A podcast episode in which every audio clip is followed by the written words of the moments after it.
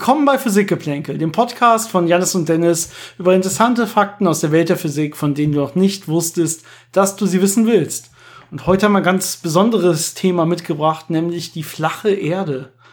Ja, ihr habt euch äh, sehr oft gewünscht, dass wir nochmal über Verschwörungstheorien reden. Und da haben wir uns gedacht, äh, eine der beliebtesten und weit verbreitetsten Verschwörungstheorien im Moment ist die flache Erde.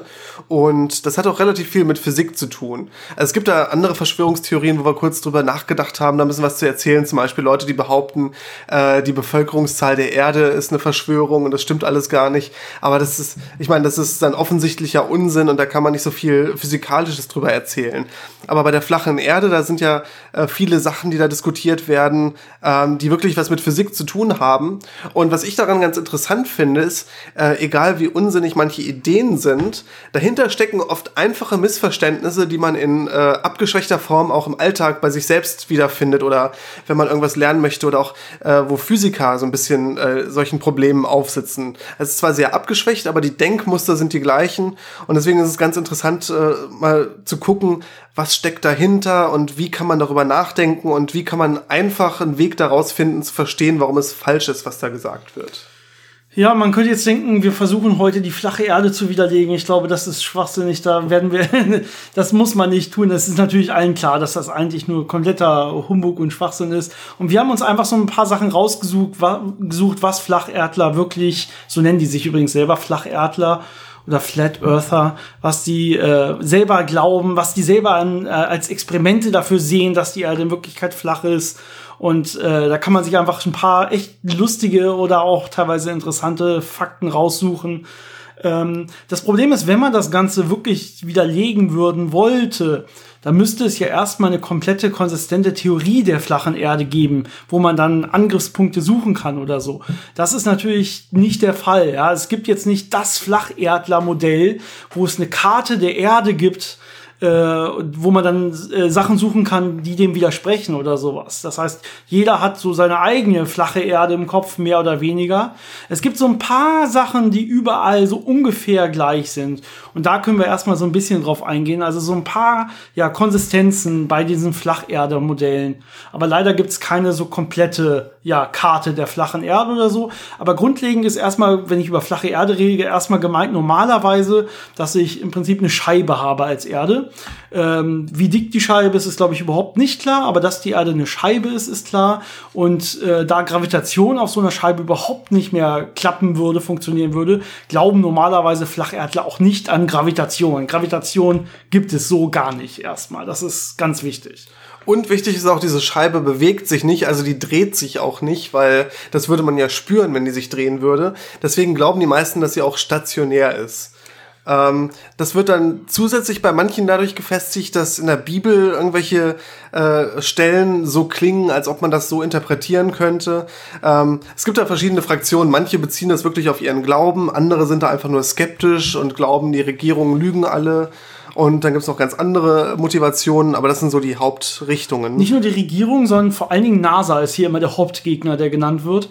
Und äh, NASA ist ja nur so indirekt eine Regierungsorganisation, ist eigentlich eher eine privatwirtschaftliche Organisation. Äh, NASA ist der Hauptgegner, der die große Verschwörungstheorie um die flache Erde äh, anführt, beziehungsweise um den Globus anführt und verschweigt, dass es in Wirklichkeit die flache Erde gibt. Ähm, so ein paar typische Muster sind, die Erde ist eine Scheibe, wo der Nordpol in der Mitte ist und dann äh, die, die Antarktis quasi so außenrum einen Eisring bildet.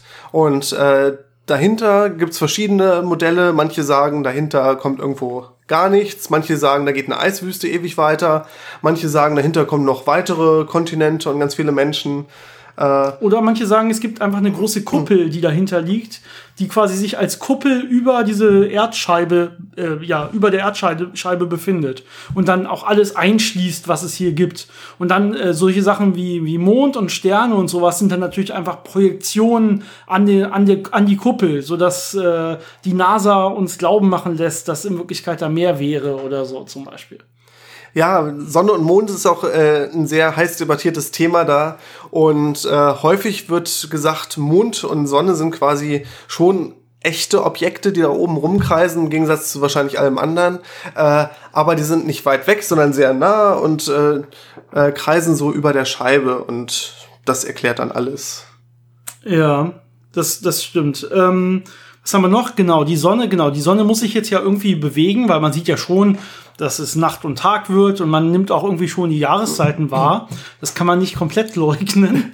Das heißt, man hat irgendwie so eine schöne Bewegung, dass die Sonne über dieser Erdscheibe rotiert. Also die Sonne ist natürlich viel kleiner als die Erde und bewegt sich dann so genau auf dieser Erdscheibe, dass das ungefähr passt mit den Jahreszeiten und mit, mit Tag und Nacht. Und ähm, dann gibt es quasi statt einem Äquator gibt es halt einen äußeren Ring. Ab dem würde dann normalerweise die Südhalbkugel kommen, aber auf der flachen Erde liegt das halt weiter außen.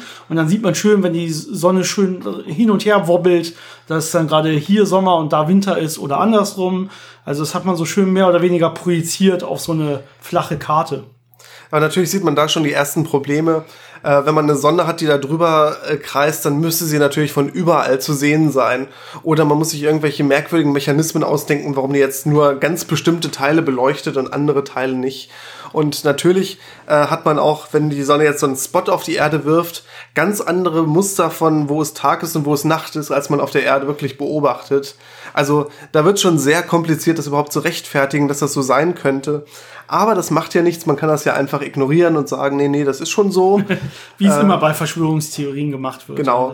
Im Zweifel hat halt irgendjemand die Sachen so manipuliert oder wir verstehen die Wissenschaft nur nicht und das ist in Wirklichkeit ganz anders. Ja, und jetzt wollten wir mal so ein paar Punkte, die häufig als, als ja, Erklärungen oder Begründungen für bestimmte Sachen angeführt werden, äh, aufzählen und so ein bisschen diskutieren.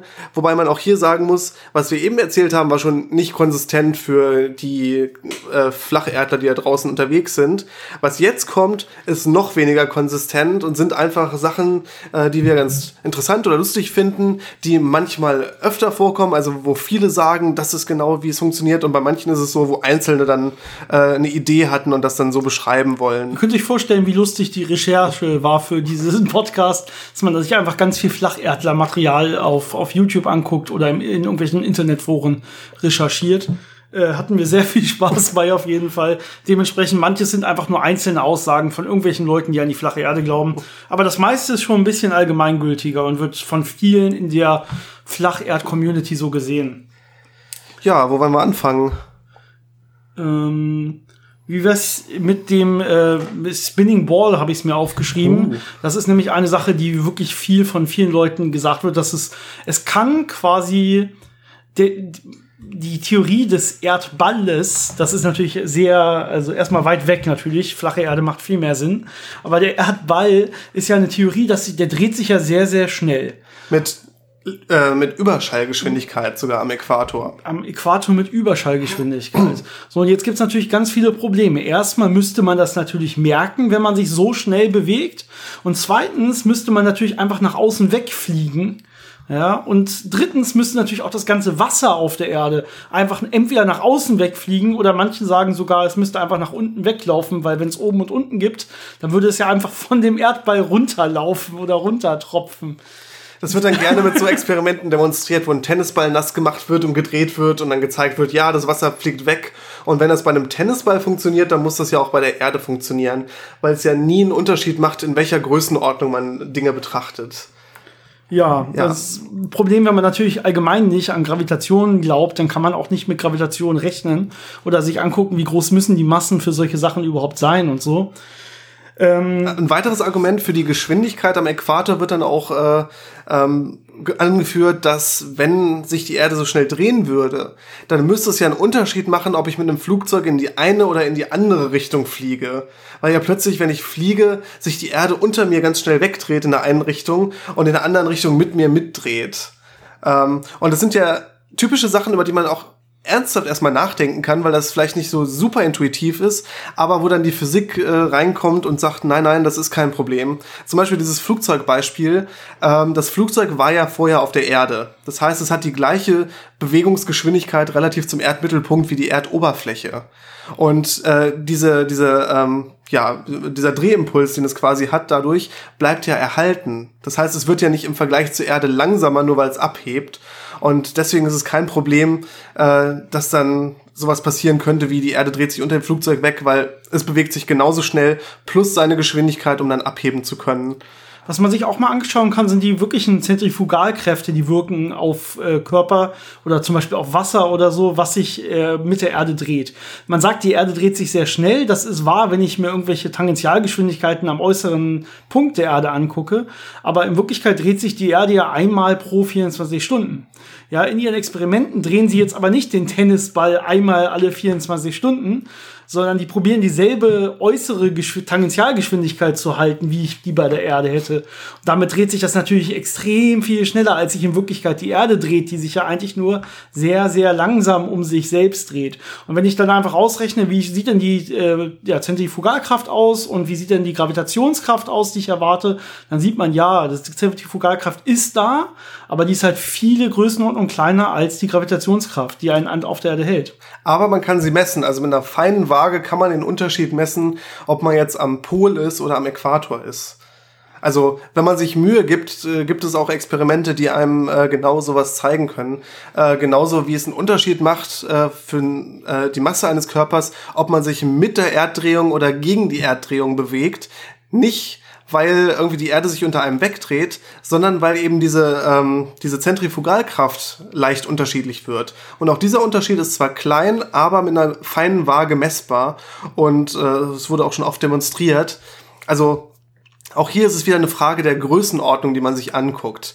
Also man kann nicht sagen, ähm, nur weil es sich dreht, muss alles nach außen wegfliegen und es kann gar nicht funktionieren, sondern ja, es fliegt nach außen weg, aber so viel schwächer, als es durch die Gravitation angezogen wird, dass es nicht diesen Effekt hat, wie man das jetzt auf so kleinen äh, Hausexperimenten sehen würde. Schönes Experiment, was sich die Flacherdler dazu mal angucken sollten, ist natürlich auch, wenn man zum Beispiel äh, mit einem Pickup unterwegs ist, hinten auf der, auf der Tragfläche, heißt es Tragfläche bei einem Pickup?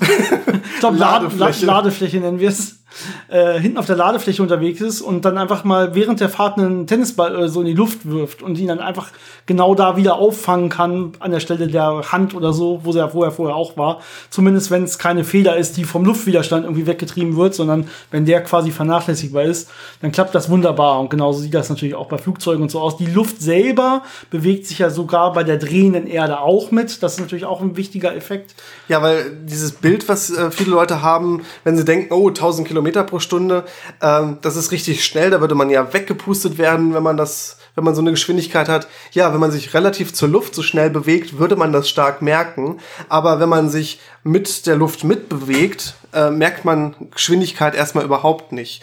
Äh, speziell ist ja Geschwindigkeit äh, konstant, wenn keine Beschleunigung vorliegt. Und das Einzige, was wir als Menschen wahrnehmen können, ist Beschleunigung und nicht Geschwindigkeit. Ähm, und das ist halt so eine der Hauptsachen. Man fühlt diese Rotation der Erde nicht, weil eben äh, das eine konstante Geschwindigkeit hat und die kleine Beschleunigung, die uns auf dieser Bahn hält, ist eben so klein, dass auch wir das nicht spüren können. Ja, die Flacherdler sagen ja, wie ich erzählt habe, es gibt keine Gravitation. Das heißt, sie müssen natürlich irgendwie eine Erklärung dafür haben, dass trotzdem Sachen auf die Scheibe runterfallen oder äh, angezogen werden von der Scheibe. Und normalerweise als einzige Alternative zur Gravitation sagen sie, dass im Prinzip alles von Dichten abhängt. Ich glaube, es gibt manche, die sagen magnetische Kräfte. Oh, stimmt, die sind auch teilweise sehr wichtig. Habe ich auch mal gelesen, ja. Ja. Das Problem dabei ist natürlich, dass man äh, magnetische Kräfte sehr gut messen kann mit Messgeräten und man dann sieht, nee, das reicht nicht. Aber das, das sind, das sind wissenschaftliche Messgeräte, denen wird, glaube ich, nicht geglaubt. Stimmt. Aber äh, hm. genau, die Dichte sagt natürlich einfach nur, dass sich, äh, wie man das so von, von Luft vielleicht kennt, dass sich äh, alles nur anordnet anhand seiner Dichte. Ja, und die schweren Sachen oder die dichteren Sachen weiter unten und die weniger dichten Sachen weiter oben. Und deswegen fallen einfach auch Sachen runter, bis sie ihr Gleichgewichts, ihre Gleichgewichtsposition erreicht haben. Das ist natürlich äh, in Flüssigkeiten richtig. Ähm, sobald man natürlich jetzt einen Feststoff irgendwo drauflegt, auf etwas anderes Festes, was vielleicht eine andere Dichte hat, funktioniert das natürlich schon nicht mehr. Aber bei Flüssigkeiten ist es natürlich so, dass sie sich, dass sich Dinge äh, entsprechend ihrer Dichte äh, sortieren irgendwo und dass Dinge, äh, wenn sie dichter sind als Wasser untergehen, aber weniger dicht sind als Wasser oben schwimmen. Aber das funktioniert natürlich alles nur, weil wir die Gravitation haben, die uns eine Richtung vorgibt und die für Auftrieb sorgt, der dann dafür sorgt, dass äh, Objekte mit einer geringeren Dichte plötzlich eine Kraft erfahren, die nach äh, entgegen der Gravitation wirkt, dadurch, dass dichteres Material äh, nach unten gezogen wird und quasi sich unter das Objekt drunter schiebt. Ja. Aber diese, ja, diese Anwesenheit von Gravitation äh, und Auftrieb äh, bei Dichte, das wird natürlich dann auch nicht gesehen, sondern dann ist einfach nur, nein, die Dichte erklärt alles, das ist eine fundamentale Naturgröße. Ja, was ist denn so mit, mit dem Horizont, den man beobachten kann? Also ich sehe, kann ja zum Beispiel irgendwelche Hochhäuser, die sehr weit weg sind, die sehe ich ja auf einmal nur noch zur Hälfte. Oder irgendwelche Schiffe, die ich so hinterm Horizont untergehen sehe, die, die sehe ich ja wirklich dahinter verschwinden. Ja, das ist äh, normalerweise für einen rational denkenden Menschen ein sehr starker Hinweis, dass es da irgendwie eine Krümmung geben muss, wenn Objekte anfangen, teilweise hinterm Horizont zu verschwinden. Natürlich gibt es dann Leute, die das missverstehen und sagen, okay, da verschwindet etwas aus meiner, aus meinem Sichtfeld. Das muss jetzt über dem Horizont gewesen sein, aber wenn ich ranzoome, kann ich es wieder sehen. Also war es gar nicht hinterm Horizont verschwunden das stimmt natürlich in den Fällen, wo die Objekte noch nicht weit genug weg waren, um äh, durch den Horizont äh, verdeckt zu werden, sondern wo sie einfach nur zu klein waren, um mit dem Auge oder mit einer einfachen Kamera aufgelöst zu werden. Das ist ja ein Aber völlig anderes Phänomen. Das ist, glaube ich, ein allgemeines Problem, dass so Distanzen einfach völlig anders, also völlig unterschätzt werden, völlig anders wahrgenommen werden, dass man sich gar nicht vorstellen kann, wie groß die Erde eigentlich ist und wie weit man wirklich quasi rauszoomen muss, damit man diese Krümmung sieht. Weil von Namen sieht natürlich alles flach aus, wenn man nah genug ranzoomt an so einen Ball. Es gibt natürlich viele Beispiele, wo man äh, schön Objekte sieht, die teilweise hinter dem Horizont verborgen sind. Ähm, aber das ist natürlich ein bisschen trickreich, weil ähm, das nicht nur davon abhängt, äh, ob es hinterm Horizont ist, sondern auch wie die äh, Druck- und Dichteverhältnisse in der Atmosphäre sind. Ähm, denn wir wissen ja, ähm, wenn etwas eine unterschiedliche Dichte hat, hat es möglicherweise auch einen unterschiedlichen Brechungsindex und dann kann die Atmosphäre auch wie eine Linse wirken und Licht ablenken oder Licht verzerren. Und äh, gerade in Horizontnähe hat man sehr viel äh, unterschiedliche Temperaturen, ob man jetzt am Boden ist oder knapp darüber ist oder ein bisschen höher und sehr viel äh, turbulente Luftdurchmischung. Und das sorgt für viele optische Effekte, die von der Tageszeit abhängen können oder auch von der Jahreszeit abhängen können. Das heißt, diese Beobachtungen sind nicht immer so super zuverlässig und dann findet man manchmal Tage, wo das, wo man dann plötzlich äh, mehr sieht als an anderen Tagen. Aber wichtig ist, sobald es Tage gibt, wo ein Objekt wirklich dahinter verschwindet, äh, ist es sehr unwahrscheinlich, dass das durch äh, irgendwelche atmosphärischen Effekte verursacht wird, weil typischerweise die eher dafür sorgen, dass Licht äh, einen erreicht, was eigentlich hinter dem Horizont ist. Und es ist eher selten so, dass es, äh, dass ein Licht nicht erreichen würde, was im sichtbaren Bereich noch da ist. Ähm, ja, aber sowas kann man natürlich auch äh, oft genug messen und dann sehen, okay, das sind die Effekte, die dadurch solche thermischen Einflüsse reinkommen und äh, was übrig bleibt, ist wirklich das rein geometrische, da ist eine Krümmung und ein Objekt ist dahinter. Ja, ich habe gerade noch mal geguckt, was so andere gute Argumente für die flache Erde sind. Äh, eins, was sehr, sehr oft genannt wird, ist natürlich in der Theorie des Globuses, also der kugelförmigen Erde, ist die Erde natürlich mitten im Weltraum. Und im Weltraum ist ja Vakuum. Und äh, wie wir wissen, saugt natürlich Vakuum alle Atmosphäre in sich herein, wenn's, hinein, wenn es die Chance hat. Ja, da gibt's natürlich diverse Experimente von Flacherdlern, die sie zeigen, wo man einfach in einem Gefäß Vakuum hat und dann macht man die Tür auf und dann wird die Luft da natürlich reingesaugt, sobald die Tür offen ist. Und das ist natürlich in dem Fall dann auch richtig. Die Frage ist, wo kommt da überhaupt die Kraft her? Das heißt, das Argument hier ist an der Stelle, müsste nicht einfach die, er die Atmosphäre, die bleibt ja gar nicht an der Erde, die wird ja raus ins Weltall gesogen, weil überall Vakuum ist.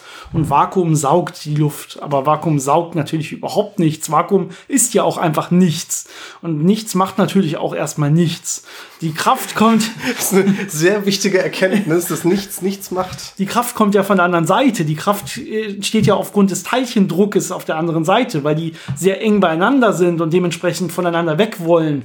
Das ist ja das, was da die Kraft ausmacht. Und äh, die Erde verliert ja nach oben immer mehr und mehr Teilchendichte und es geht ja so ganz langsam über, bis halt irgendwann keine Teilchen mehr da sind und dementsprechend auch kein Teilchendruck.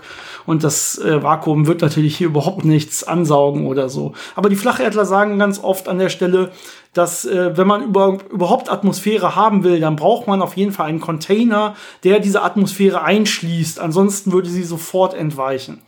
Das Interessante an der Stelle ist, man kann sich das auf der Erde wie eine Art Container vorstellen. Nur, dass es kein mechanischer Container ist, der die Luft auf der Erde hält, sondern eben die Gravitation, die alle Luftmoleküle anzieht und dadurch verhindert, dass sie einfach ins Weltall hinausfliegen. Was natürlich nur bedingt stimmt, denn ein Teil der Atmosphäre fliegt immer wieder ins Weltall hinaus und wir verlieren stetig Teilchen. Aber es sind halt nicht wirklich viele äh, im Vergleich zu der Luft, die noch da ist. Äh, deswegen fällt das nicht so wirklich auf. Aber ja, es ist ein Effekt, der bekannt ist. Und natürlich sieht man auch diesen, äh, diesen Gradienten äh, äh, vom Druck, wenn man jetzt zum Beispiel sich auf Meeresniveau bewegt, hat man einen typischen Druck von, was ist denn das? Äh, 1000 Millibar.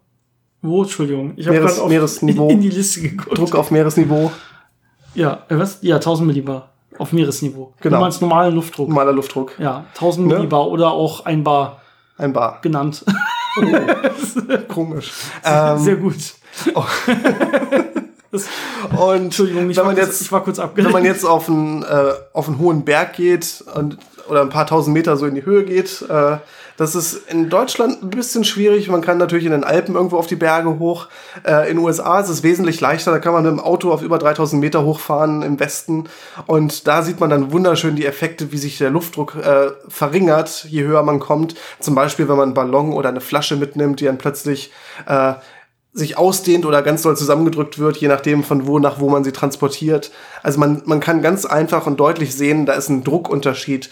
Und dieser Druckunterschied äh, kann sich nur äh, erklären, wer weiß, okay, da ist ein Gravita eine Gravitation, die wirkt.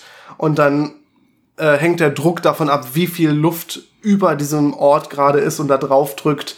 Und ja, das ist dann so die Konsequenz davon. Aber was ist denn mit Wasser? Wasser findet ja immer sein Level. Das heißt, Wasser bildet ja irgendwie immer eine gerade Fläche. Und dementsprechend kann ja. Flacherdler. Ja, genau. Ich nehme gerade so ein bisschen die Position. dementsprechend kann ja Wasser auf irgendwie auf der Erde oder so, kann ja nur gerade sein. Das kann ja gar nicht gekrümmt sein, oder?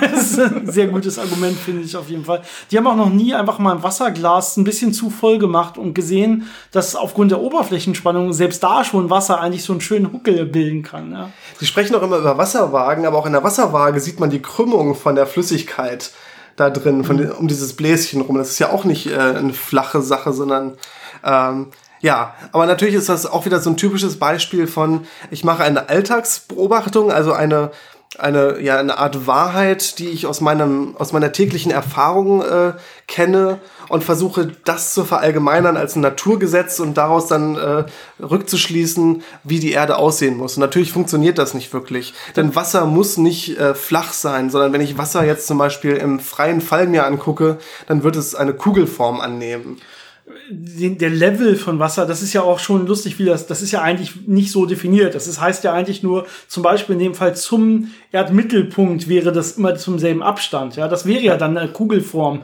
Auf äh, einer Äquipotentialfläche. Ja, genau, exakt.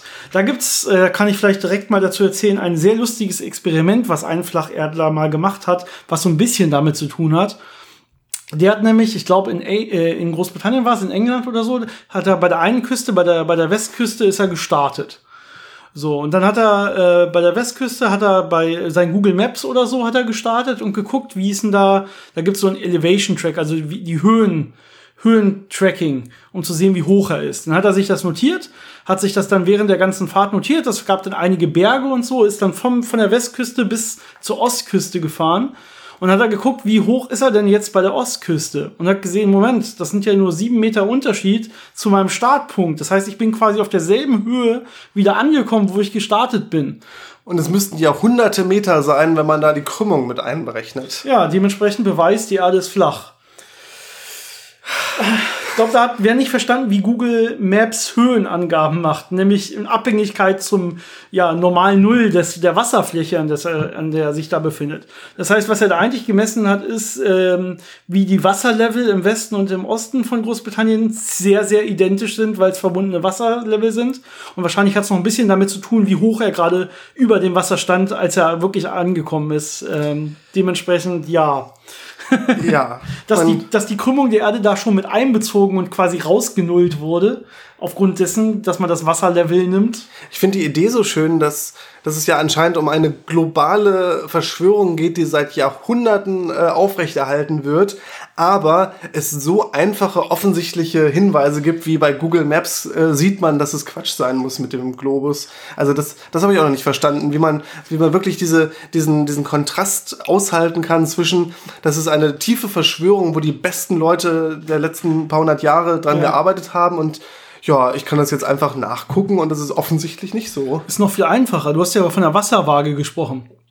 Was man auch machen kann, ist, ich kann jetzt einfach im Westen von England, kann ich einfach die Wasserwaage auf den Boden legen, glatt, und dann sehe ich ja, an welcher Stelle die Blase vom Wasser da ist, nämlich in der Mitte, wenn ich sie gerade auf den Boden gelegt habe. Und jetzt fahre ich in den Osten von England, lege da auch die Wasserwaage auf den Boden und dann ist der, die Blase auch in der Mitte auf der Wasserwaage, dementsprechend ist die Erde flach. Wurde so gemacht von Flacherdlern, dass ich erzähle hier keinen Blödsinn. Ja? Ja, das ist. Du erzählst schon Blödsinn, aber nicht. Das ist wahr. Entschuldigung, falls wir gerade zu laut gelacht haben. ja, das ist. Äh, dieses, Wie sieht das mit Flugzeugen Oh aus? ja, Was ist Wasserwagen, da gab es auch schon verschiedene Sachen. Flugzeuge sind natürlich auch ein offensichtlicher Beweis, dass die Erde flach ist. Äh, einmal gab es auch welche, äh, die Wasserwagen mit in Flugzeuge genommen haben. Ähm, wahrscheinlich war die Wassermenge dann weniger als 100 Milliliter, sonst wäre das natürlich ganz gefährlich gewesen. Ähm, so mit Flüssigkeiten. Ja. Aber da ist die Idee, das Flugzeug fliegt geradeaus und es fliegt die ganze Zeit geradeaus. Warum fliegt es nicht äh, in einer Kurve, wenn es doch äh, um die gekrümmte Erde quasi herumfliegen muss? Also warum, warum muss die Nase des Flugzeuges nicht die ganze Zeit vorne runterkippen, damit es der Krümmung der Erde folgt, sondern warum kann es einfach geradeaus fliegen? Und dieses geradeausfliegen kann man jetzt natürlich beweisen dadurch, dass man sagt, ich spüre nicht, dass die Nase vorne runtergeht oder ich nehme eine Wasserwaage mit und sehe, die verändert sich nicht groß. Ja, Kannst kann man, kann man länger drüber nachdenken. Ne? Es ist natürlich ein bisschen die Frage, wie fliegt überhaupt ein Flugzeug, ne? Und was muss ein Flugzeug, wie muss ein Flugzeug zum Beispiel einfach überhaupt die Nase halten, damit es in irgendeiner bestimmten Höhe überhaupt fliegen kann. Ja, die Luft besteht ja normalerweise aus die verschiedenen Luftschichten, die verschiedene Luftdrücke haben, je nachdem, in welcher Luftschicht man guckt. Das heißt, so ein Flugzeug wird sich für irgendeine Luftschicht quasi geeinigt haben und dann muss es den Winkel dementsprechend anpassen, dass es ungefähr da bleibt. Und dementsprechend wird es dieser Luftschicht natürlich folgen, der Erde rum, mehr oder weniger. Genau, es bleibt also immer auf der gleichen Höhe relativ, äh, also bezogen auf den Luftdruck, relativ zum Boden. Und das ist natürlich keine gerade, sondern es ist eine krumme Linie, die der Erdkrümmung folgt. Aber da kommt wieder die Tatsache ins Spiel, dass die Erde wahnsinnig groß ist und es also ganz, ganz langsam sein, seine, ja, wie soll man das nennen, seine absolute Position verändert. Und das spürt man nicht. Und äh, mit einer Wasserwaage kann man das sowieso nicht messen, weil die Wasserwaage sich ja immer nur relativ zur Gravitation ausrichtet Ja. und das natürlich dann immer das gleiche Level hält. Ja, der Punkt, den ich machen wollte, ist quasi, dass der Pilot nicht aktiv die Nase nach äh, unten ziehen muss, sondern dass es quasi automatisch so mitfliegt und deswegen man auch keine ruckartigen Manöver merken würde oder so. Außerdem ist es bei Flugzeugen ja so, dass sie äh, ihre, ihren, äh, also ob sie jetzt nach oben fliegen oder nach unten, äh, dadurch äh, korrigieren können, ob sie schneller oder langsamer fliegen und äh, ob sie leicht diesen Anstellwinkel ändern. Aber es ist typischerweise nicht so, dass die Nase irgendwann mal wirklich nach unten zeigt, weil man sonst in aerodynamische Probleme kommt, weil es dann nämlich wirklich sehr schnell nach unten geht. Ähm, aber auch da ist es eine interessante Geschichte. Wenn wir normalerweise mit Flugzeugen fliegen, haben wir dieses Problem wirklich nicht. Also das Flugzeug wird sich einfach äh, wie auf einer Flüssigkeit, kann man sich das ein bisschen vereinfacht vorstellen, äh, auf diese, äh, auf diesen, auf diese Druck, also auf diese Isobare, auf diese äh, Fläche gleichen Druckes legen und dann einfach der folgen. Ähm, aber wenn man jetzt Flugzeuge hat, die wesentlich stärker sind und wesentlich schneller fliegen, also so Überschalljets oder Hyperschalljets, da muss man wirklich äh, darauf achten, dass man da äh, korrigiert und der Erdkrümmung aktiv folgt, äh, weil die eben so viel Schub haben mit ihren Triebwerken, dass die auch einfach mal gerade ins Weltall rausschießen können, wenn man da nicht aufpasst. Also da kommt es dann wirklich zum Tragen. Und das ist auch wieder so eine Geschichte mit, äh, mit äh, welche Größenordnungen habe ich hier gerade von den Effekten? Äh, spielen die in diesem Fall eine Rolle oder nicht? Und bei einem normalen Flugzeug, das ist nicht schnell genug und nicht stark genug, dass das eine Rolle spielen würde. Aber wenn ich dann in äh, die Grenzbereiche gehe von wirklich starken Flugzeugen, dann spielt das eine Rolle und dann ja kann man als Pilot, wenn man da kurz nicht aufpasst, sich plötzlich äh, ein paar Kilometer höher wiederfinden was dann auch zu Problemen führen kann. Es gab da, glaube ich, auch mal Fälle, wo dann die Steuerung ein bisschen versagt hat und die dann wirklich einfach nach oben geschossen sind und dann wurde es weniger Sauerstoff und kälter und problematisch. Ja, wenn, wenn ich mir jetzt, wo wir gerade bei Flugzeugen sind, nochmal die Karte der flachen Erde vorstelle, ähm, dann müsste es ja unmöglich sein, eine Flugroute über äh, die Antarktis zu finden, richtig? Weil der Antarktis ist ja der Wall außenrum um die flache Erde. Das heißt, da wird ja kein Flugzeug drüber wegfliegen können. Dann sehe ich ja den, dass die Erde da aufhört an der Stelle. Das heißt, es wird ganz gerne geguckt, welche Routen sind eigentlich erlaubt und welche sind nicht und welche finde ich. Und wird gesagt, ha, ich finde überhaupt keine Route, die über diese verbotenen Randbezirke geht. Und dementsprechend ist das auch ein Beweis für die flache Erde und dass die NASA diese Flugpläne genauso liegt, dass das keiner merken würde und so. Das ist jetzt natürlich eine ganz interessante Frage. Ähm, es gibt, soweit ich weiß, keine Linienflüge quer über die Antarktis. Das hat zwei Gründe. Ein Grund ist, es würde sich nicht rechnen, weil äh, in der Richtung keine Zeitersparnis zwischen großen Flughäfen ist, die man nicht auch anders äh, bekommen würde. Ein anderes Argument, was dann angeführt wird, ist, dass auch zwischen südamerikanischen und südafrikanischen Städten keine Flugverbindungen bestehen, weil das ja viel zu weit wäre auf einer flachen Erde. Aber da kann man sich äh, ganz schnell mit einer schnellen Google-Suche äh, vergewissern, dass es diese Flugverbindungen wirklich gibt und dass sie nicht so lange dauern. Äh, das andere Problem bei der Antarktis ist natürlich, dass da die Witterungsverhältnisse nicht unbedingt so praktisch sind für Flugzeuge. Und es gab äh, früher mal viele, viele Jahre äh, Linienflüge von, ich glaube, Air New Zealand war das, äh, über die Antarktis als Rundflug. Das heißt, man ist in Neuseeland, in Neuseeland in ein Flugzeug gestiegen und hat dann eine Runde durch die Antarktis gedreht und ist dann wieder gelandet und äh, hat den Südpol gesehen und so. Und da gab es dann aber am Mount Elbrus, war das Elben? Elbrus? Ja, ich glaube. Ja, ich glaube. Äh, Gab es ein schweres Flugzeugunglück, weil die Piloten zu tief geflogen sind und weil sie eben äh, die Orientierung verloren haben, weil wenn man Eis und Schnee hat und äh, einen weißen Himmel, dann irgendwann alles einfach nur noch weiß ist und man nicht mehr sieht, ob man jetzt auf den Berg zufliegt oder nicht. Und deswegen findet da nicht so viel Linienverkehr statt. Es gibt natürlich Flüge zum Südpol, ähm, weil es natürlich einerseits Wissenschaftler gibt, die da arbeiten und dahin müssen. Äh, natürlich gibt es auch äh, manchmal Events. Es gibt zum Beispiel einen Marathon am Südpol. Das heißt, auch normale Leute können dahin fliegen. Nicht sehr viele allerdings, weil man versucht, äh, die Antarktis zu schützen vor zu viel menschlichem Einfluss, vor zu viel Vermüllung und äh, ja, Verunreinigung. Aber es ist auch für Menschen, die nicht irgendwelchen Militärorganisationen oder Regierungen angehören, möglich, in die Antarktis zu kommen. Und es gibt auch Leute, die die Antarktis äh, durchqueren, teilweise sogar zu Fuß. Ja, die Videos werden dann meist als Fake-Videos kommentiert von den Flacherdlern. Ähm, das ist sowieso eine der Hauptargumentationen, wenn man, wenn einem die Argumente ausgehen und die Beweise ausgehen und ja. Gegenbeweise kommen, kann man einfach sagen, fake. Das ist vor allen Dingen wichtig bei Bildern aus dem Weltall. Ich genau. meine, man kann ja Bilder von Raumstationen oder von Satelliten machen, die einfach die flache, äh, die, die, die, die den Erdglobus zeigen. Und die sind natürlich einfach alle gefaked. Da kann man dann auch nicht mehr gegen argumentieren. Genau, es gibt ja, also die, diese, das erste Argument ist ja immer, NASA faked alles. Und äh, Satelliten sind auch fake. Und äh, dann kann man natürlich sagen, okay, es gibt aber auch japanische Satelliten und russische Satelliten und sonst was. Und es gibt Japan diesen einen japanischen Satelliten, Himawari 8, der äh, relativ weit weg ist und geostationär ist und der die ganze Erde alle zehn Minuten fotografiert. Das ist sehr schön, kann man sich mal angucken. Äh, also es ist wirklich ein beeindruckendes Bild. Ähm, aber natürlich wird das dann anscheinend auch von den Japanern in Zusammenarbeit mit der NASA alle zehn Minuten äh, am Computer bearbeitet, dass es genau mit den Wettermustern übereinstimmt und äh, ja, dass man diesen Fake aufrechterhält. Wo man sich natürlich fragen muss, warum sollte man behaupten, man würde Satelliten hochschießen, nur um sich mehr Arbeit zu machen, äh, Bilder zu generieren, die falsch sind?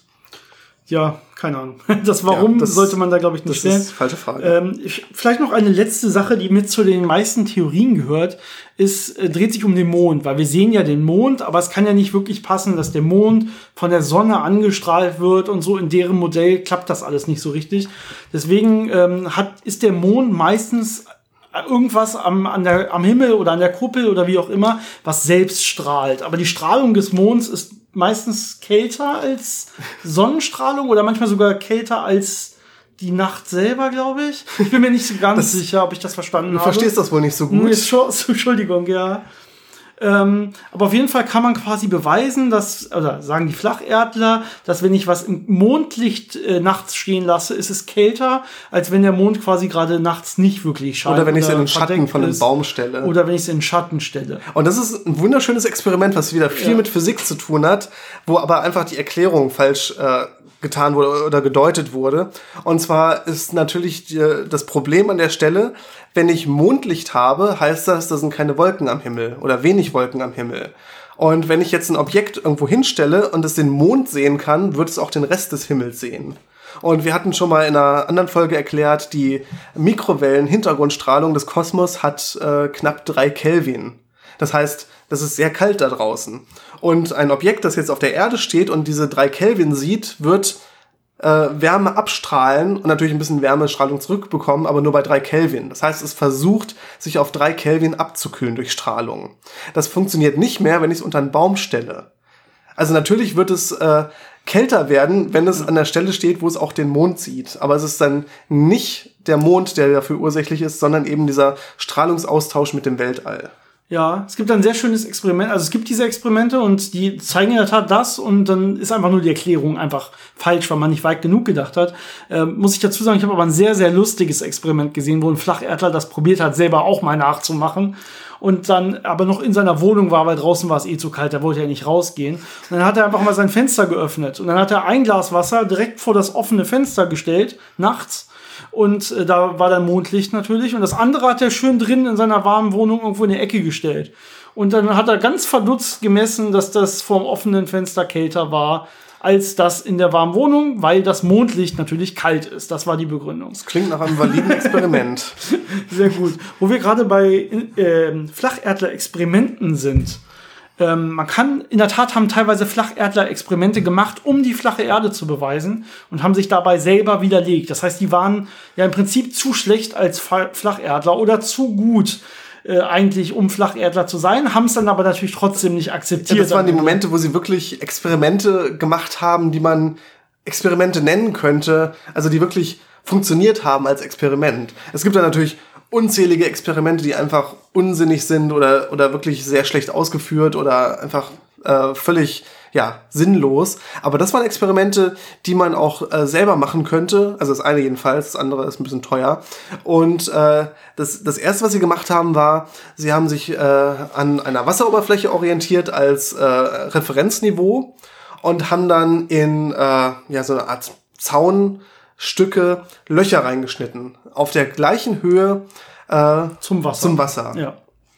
Genau, also das waren, und äh, zwar war jetzt, waren das im Prinzip Zäune auf der gleichen Wasserhöhe oder die Löcher waren nachher auf der gleichen Höhe, aber die waren relativ weit voneinander entfernt.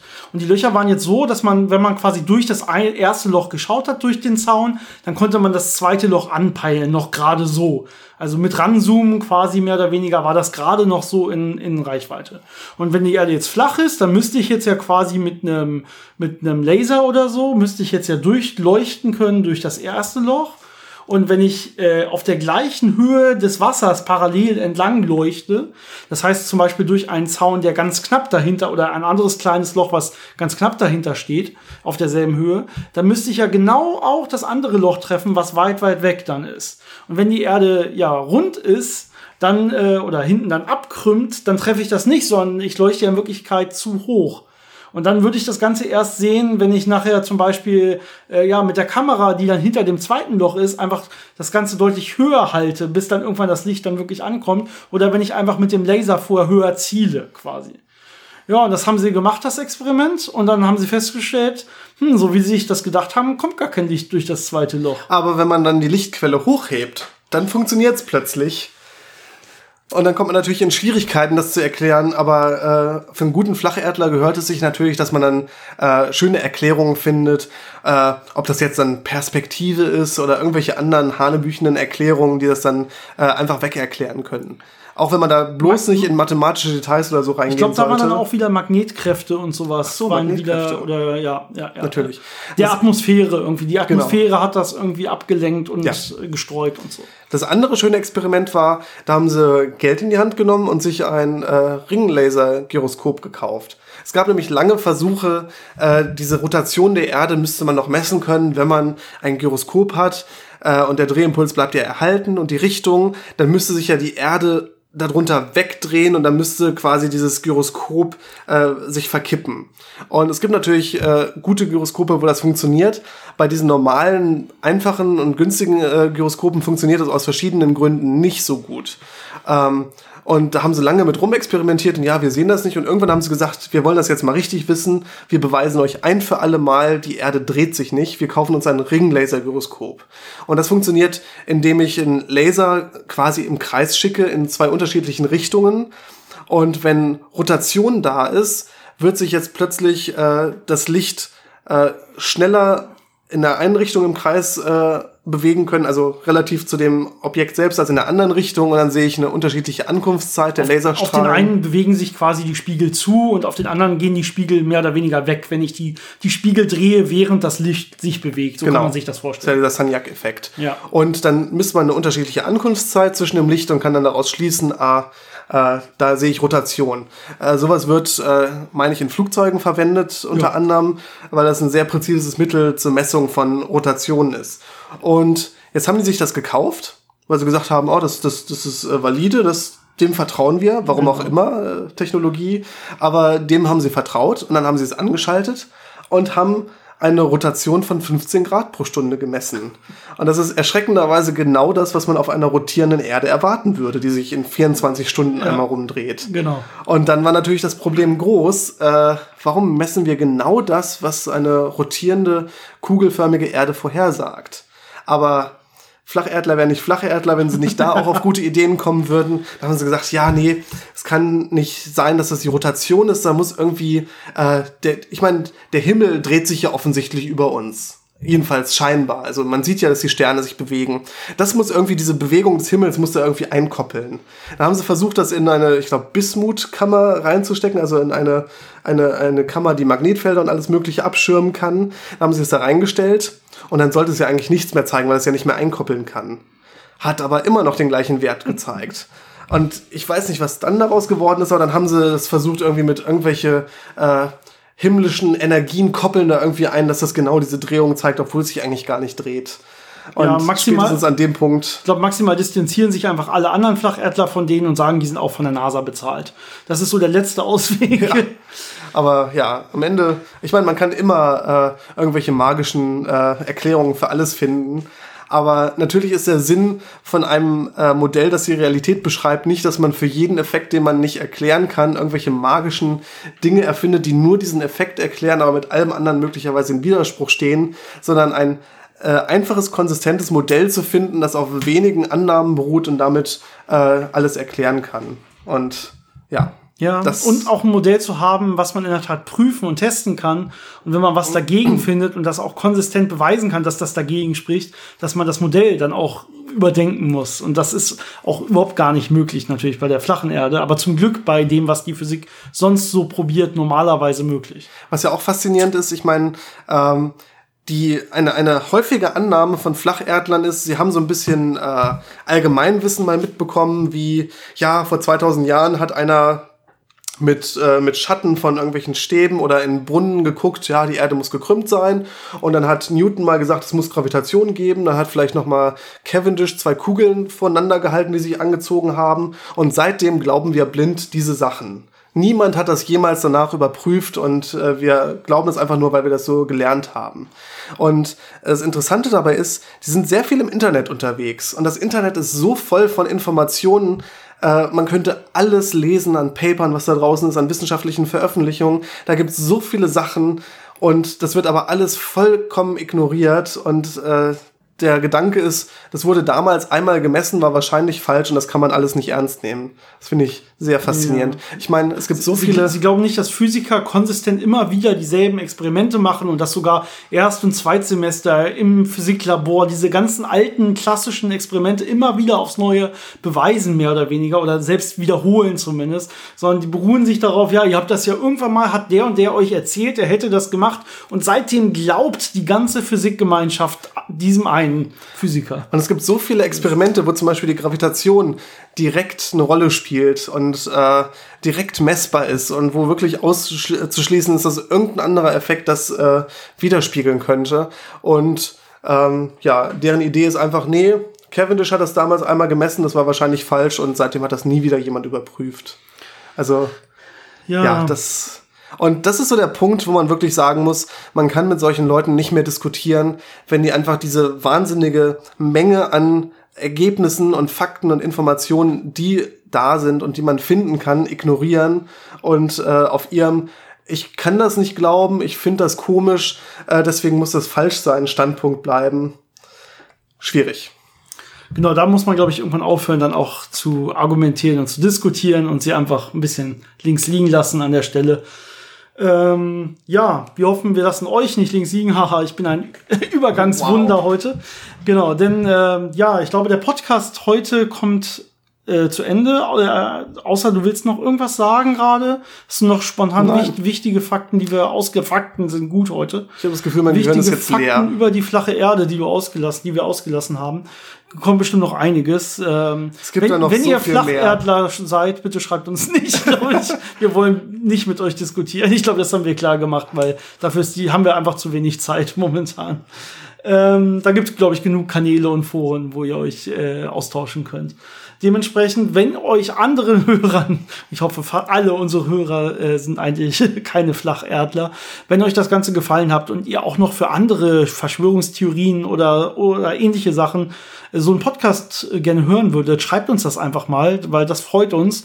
Uns macht die Recherche bei sowas, wie ihr vielleicht mitbekommt, auch extrem Spaß und auch darüber zu reden. Ähm, dementsprechend, wenn ihr mehr davon hören wollt, würden wir euch das auch liefern, sehr gerne. Aber natürlich sind wir auch froh, wenn ihr Ideen habt für äh, ernsthaftere Themen der Physik, ähm, die euch vielleicht noch äh, fehlen oder wo wir vielleicht noch mal ein bisschen näher drauf eingehen sollten. Also Vorschläge sind da immer willkommen. Genau, ihr könnt uns wie immer erreichen auf unseren ja, Social Media Seiten. Facebook äh, sind wir Physik-Geplänkel, Instagram sind wir Physik-Geplänkel und natürlich über unsere Patreon-Seite. Das freut uns am meisten, weil ihr uns da auch finanziell ein bisschen unterstützen könnt. Und da gibt's dann auch immer so Themenabstimmungen, wo ihr direkt mit für die nächsten Themen äh, abstimmen könnt. Da war übrigens die, ja, so Verschwörungstheorien allgemein relativ weit oben dabei. Einer der Gründe, warum das jetzt bei uns rankommt. Ähm, auch und auch weil wir es, weil es uns einfach Spaß macht. Ähm, dementsprechend, ihr könnt uns auch gerne E-Mail schreiben, äh, wie immer, physikgeplänkel at gmail.com. Physikgeplänkel zusammengeschrieben, Geplänkel mit AE. E-Mail, wir probieren Fragen und so weiter auch immer entweder relativ zeitnah per E-Mail oder so zu beantworten oder wir erzählen dann in einer der nächsten Podcast-Folgen darüber. Falls wir mal irgendwas übersehen haben und ihr fühlt euch komplett ignoriert mit einer legitimen Frage, also nicht irgendwie, dass ihr einfach wilde Kritik geäußert habt, die äh, unter allen den Gürtellinien, ab und zu kriegen wir mal sowas, sondern wenn ihr wirklich eine legitime Frage geäußert habt und ihr denkt einfach, wir haben euch übersehen oder vergessen oder so, dann ist es kein Problem, wenn ihr dann einfach nach ein paar Wochen nochmal schreibt, ähm, weil vielleicht haben wir euch wirklich aus Versehen einfach vergessen. Ansonsten ja, wünschen wir euch wie immer noch eine schöne Woche. Nächstes Jahr, äh, nächstes Jahr, nächste Woche, das Jahr hat gerade erst angefangen, geht's wieder mit, ich sag mal, nach normaler oder richtiger Physik weiter auf jeden Fall erstmal. Ja, bis dahin, ciao. Bis nächstes Mal.